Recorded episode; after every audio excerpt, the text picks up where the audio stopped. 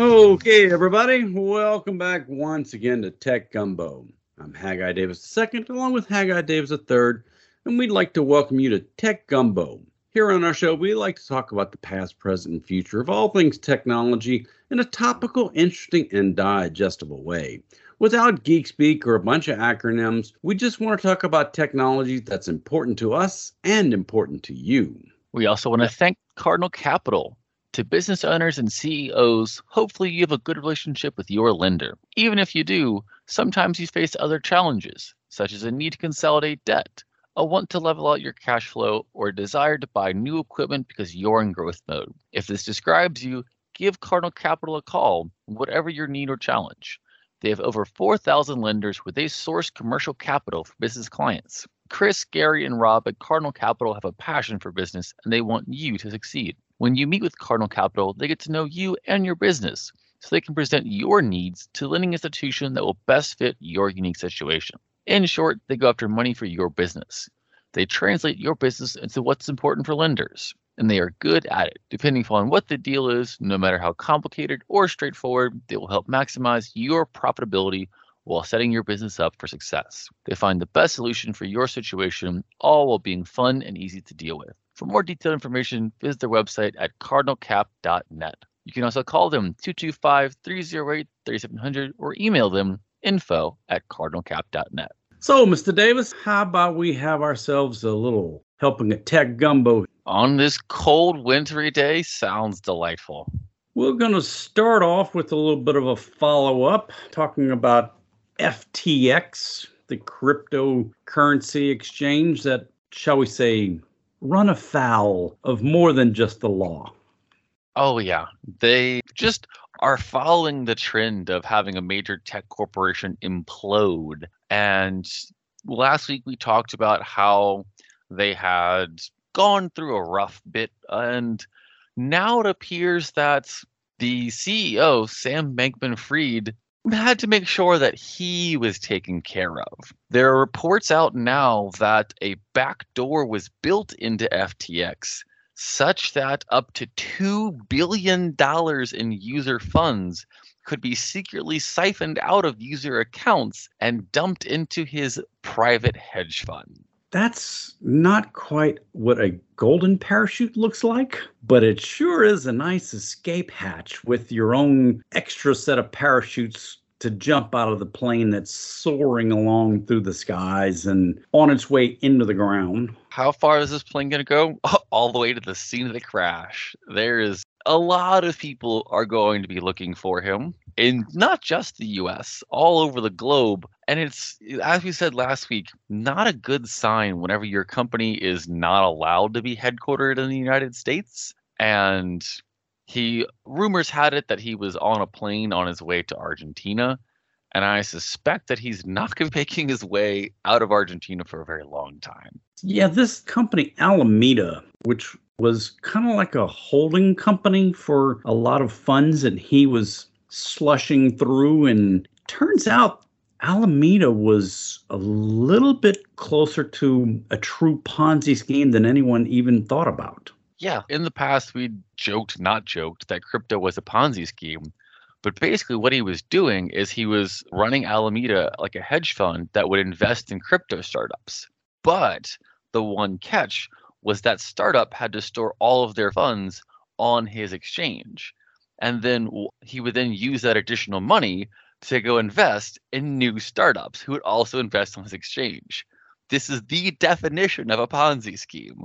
And those all work really well until someone pulls the rug and the house of cards collapses. And not to be outdone because there's really there were two main players. There was FTX and Binance as far as the the trading platforms. Apparently Binance is kind of on a shaky ground themselves. Yeah, so whenever we were doing the research for this episode, you know, we said that it's not great that FTX is not headquartered in the US. And so we said, okay, well, you know, Binance, uh, we're at first they were going to buy FTX and then took a look at the books and said, absolutely not we said, well, where is Binance headquartered? Is it headquartered here in the US? And it turns out in 2019, it was banned from operations in the US. It was also banned from operations in the UK. It was also banned from operations in Japan and Italy and Germany.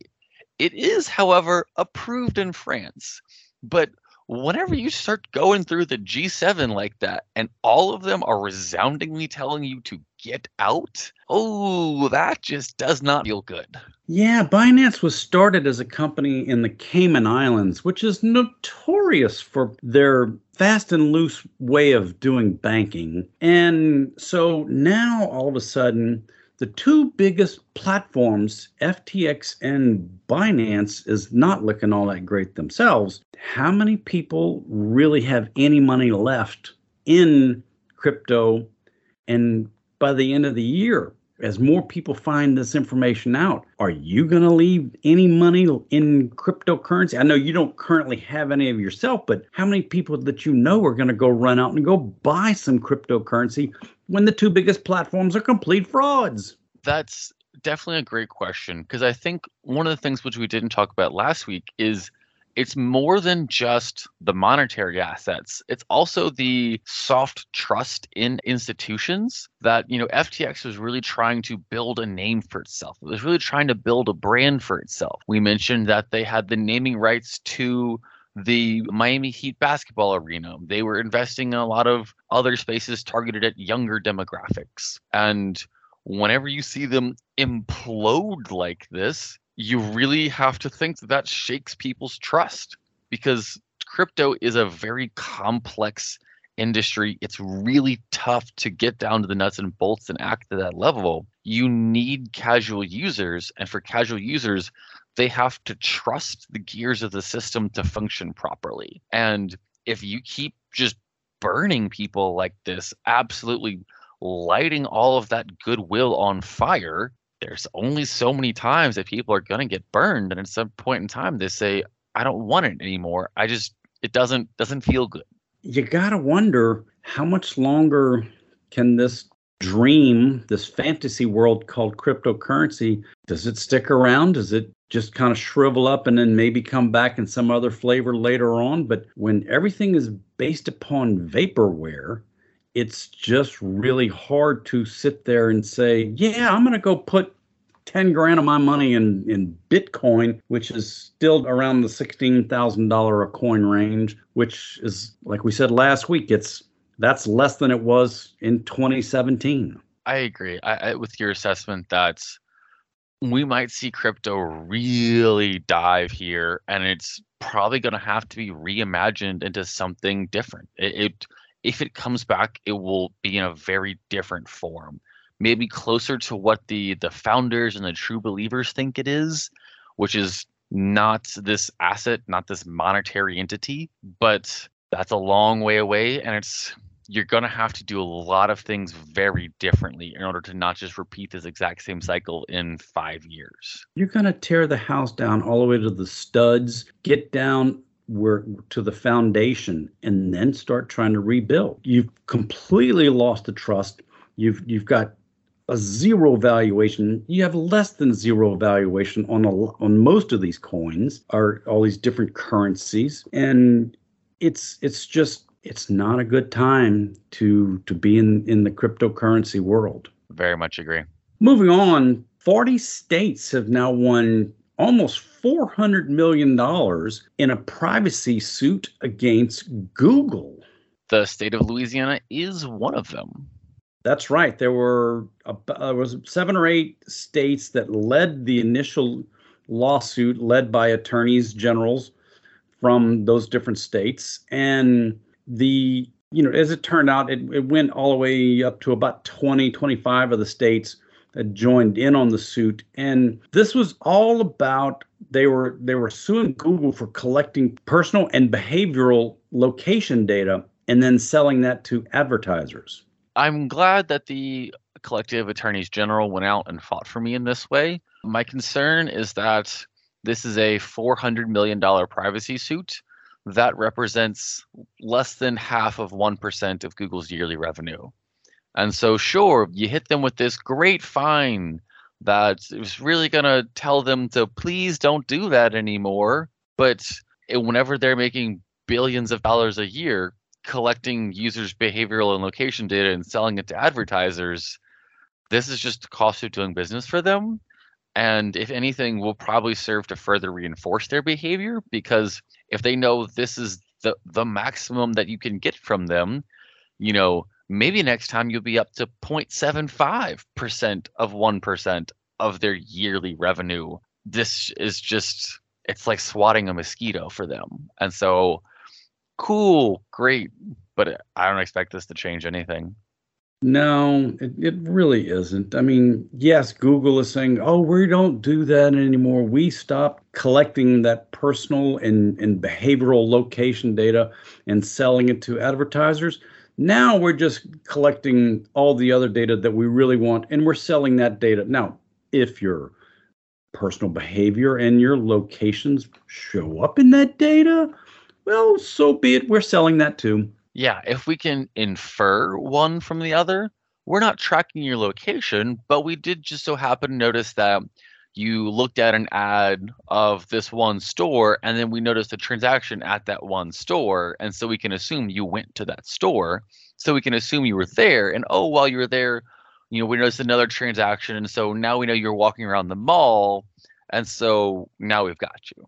And that's how this works is that once they have enough data, they can start to see that one missing puzzle piece, which allows them to see the next missing puzzle piece. And so they're able to build really robust profiles about who we are, what we're doing, and how can more better ads be sold to us. Good on those attorneys general. You, you, you, you took a little pocket change out of out of Google, but then you gotta you gotta you gotta win. Congratulations.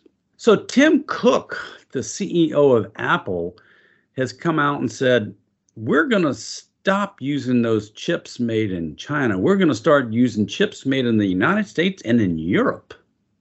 Yes, this is a very big deal. One of the Biden plans was to devote a lot of money towards building computer chips here in the US because of national security reasons. And so this TSMC, this chip making plant will be built in Arizona and Apple has already come out and said that whenever that plant comes online, they will make the switch. That's right. By the year 2024, and that's how long it takes to build one of these big plants to do these types of things. That's 2 years out. They're saying they will have plant have have the plant available and the chips will start rolling off the line hopefully in 2024 right. The Apple has also announced that they've planned to move other parts of the iphone manufacturing out of china as well into india and vietnam shifting their their plans in general to show that the less that we can be reliant on the chinese government and the more that we can be reliant on governments that are a bit more trustworthy and transparent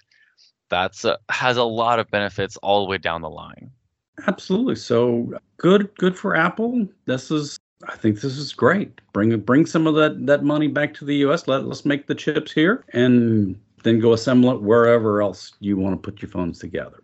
All right. The next story is a fun one, talking about the Taylor Swift tour and how the Ticketmaster and Live Nation merger has created a huge monopoly bottleneck that's for this specific tour she announced was just an absolute mess for anyone wanting to buy a ticket. The queues were thousands of people deep to buy the tickets. The demand was insane. I saw people listing ticket prices for $12,000 a seat. And so there have been a lot of calls to break up this monopoly because, while yes, this specific instance is bad, a number, a huge number of people have had terrible experiences with the Ticketmaster Live Nation merger? Well, this may come as a big shock, but I was not one of those people that was caught off guard and, and just wringing my hands and, and, and fret over the fact that I could not buy Taylor Swift tickets to go to see her in concert. But for those folks out there who were, I can understand being pretty upset that hey, if you want to go see Taylor Swift, you got to go to Ticketmaster because that's where all the tickets are. And then Ticketmaster doesn't work. It also has a huge problem with bots and scalpers. That there are bots which will buy up large numbers of tickets instantaneously and then turn around and resell them for 10 or 50 times the original starting price. the original tickets were somewhere between 50 and 500 dollars but secondary markets can see them from 800 to 20,000 dollars per ticket and if you're just some average joe on the street you're not going to drop the $20,000 per ticket and you never had a chance because some bot got there first it, that really is a problem. And we've talked about having bots buying Xboxes and PlayStations for Christmas in the past. And now you've got the same thing going on here with concert tickets. And that's just crazy to me, number one, that anybody would pay $500 for a ticket to see anybody in concert. But then that's just the face value of the ticket. Then to turn around and pay 20 grand for a ticket, I, I that just is astounding to me that you you would even consider that. Well, that's what they were listed for. Whether or not that it was actually sold at that price, that's what some scalper thinks they can get for it. Fair enough, fair enough. But I, I still just think that's a big problem. That there has to be something that gets in the way of these bots buying everything and then selling everything on secondary markets. That's just it. That's just wrong on way too many levels. Oh, absolutely. And hopefully something is done about this. You know, we've talked a bit in the past that the Justice Department is beginning to maybe think a little bit about becoming more anti-monopoly. If it does start to pick up steam in that direction, this would very much be an easy one to go after and target. But until they actually take meaningful steps to prevent these mergers or to actually split up companies like this, which they have done many generations in the past, but as of right now, they don't appear to be interested in doing that, and so there's not a whole lot, not a whole lot that I'm excited about that or optimistic that this will change. The last story we wanted to talk about Amazon is really trying to take a shot at Spotify and Apple and several other music platforms by making it music much more music available as part of their Prime offerings. I saw this that they are looking to you know, roll out Amazon Music Prime or Prime Music, however they're going to brand it specifically. But this is interesting. I have been critical of Spotify in the past for a number of reasons, but and the biggest problem is that there's just not a, a major competitor to Spotify. That and if you're part of part of the Apple uh, umbrella, then it makes sense. But I don't have an Apple phone. I don't have an Apple computer. I am not in the Apple ecosystem, and so I'm, I'm not going to switch over to them just for their music service. And so having this third offer come along, this this new product to provide competition, that's now you have my attention because I'm already a Prime subscriber anyway. If music comes along free, I'm not even really having to go out of my way. It's already there for me.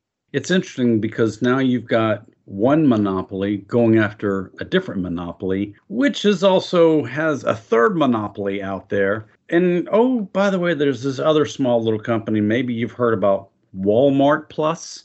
They are also trying to roll out a music streaming service as part of their platform when you're a Walmart Plus subscriber. And then there's the old old folks like me who still like my Pandora. And it's now I'm calling that into question. Gee, do I spend that four dollars a month on Pandora or do I just get my music for free from Amazon because I'm an Amazon Prime subscriber? And it's you can see this as part of Amazon's plan to grow in a number of places. In the past few years, they've bought uh, the rights to Thursday Night Football from the NFL, and they're streaming it on their Twitch platform. And this is honestly a good like viewing experience for me. I have Twitch, and so as someone who doesn't have cable, instead of sitting there trying to fight, you know, oh, does ESPN have it? Does the CBS? Is it the Fox app? Having it be on Twitch, and it's a very high quality stream. You know, it's it's sharp, it's crisp, it's clear, it's steady, and you have some of the the Amazon next gen stats pop up on it as well, which are kind of fun. I'm like, oh well. I am enjoying this. Like this is a, a high quality packaging of the NFL. And so yeah, it's it's another uh, monopoly doing this, and I don't love playing right into their hands. But if you're gonna do something really well, it's hard for me to turn it down. Part of the problem is that it's just been crappy games on Thursday night. Oh yeah, but at least they're they're trying to dress up. They're putting lipstick on the pig. That hey, here's a here's some cool things to look at while the game sucks. But we're doing these fun things over here, so so come watch the games. And yeah, so great for Amazon that they're they're getting into the music to to compete with everybody else that's got a streaming service out there. Uh, I think this is it's good. There's just more players, and and that that does provide more competition. So now I can listen to more of my Taylor Swift instead of having to spend 20 grand on a concert ticket. You're right there's more players in one market, but it's all the same players getting into every market. And I think that's the thing that's concerning. Yeah, the only one missing on this right now is Microsoft. For now. We want to thank General Informatics for sponsoring our show. General Informatics is an information technology firm with a mission to make our clients even more successful through the best use of technology. Based in Baton Rouge, Louisiana, General Informatics is a premier IT managed service provider delivering exceptional managed IT solutions to a diverse base of customers across the southeastern United States. From the beginning, we have maintained our commitment to meeting the growing needs of our clients through continuous innovation. With over 20 years of experience and a team of 180 plus employees, including technicians, engineers, program designers, GI has evolved to become the leading IT partner of business schools and government agencies. Our managed services teams can run your digital infrastructure or support your team on an on demand basis, letting you focus on your business strengths. This has become a proven formula so proven that 98% of our clients continue to do business with us year after year. Whether you need IT services, new technology, or have a question, visit us on the web at geninf.com. If you enjoyed our show today, we are here on Talk 107.3 FM every Saturday at 4 p.m. and the show reruns Sundays also at 4 p.m. If you missed any part of the show or you'd like to hear this or previous episodes, check out our podcast, available on almost every podcast platform, including iTunes, Spotify, Podbean, Google Podcasts, Amazon Music, Audible, and more. When you're there, be sure to subscribe so you get notified every time we post a new episode. If you like our show or you have any suggestions, let us know on our website at www.techgumbo.net. Thank you for listening to Tech Gumbo.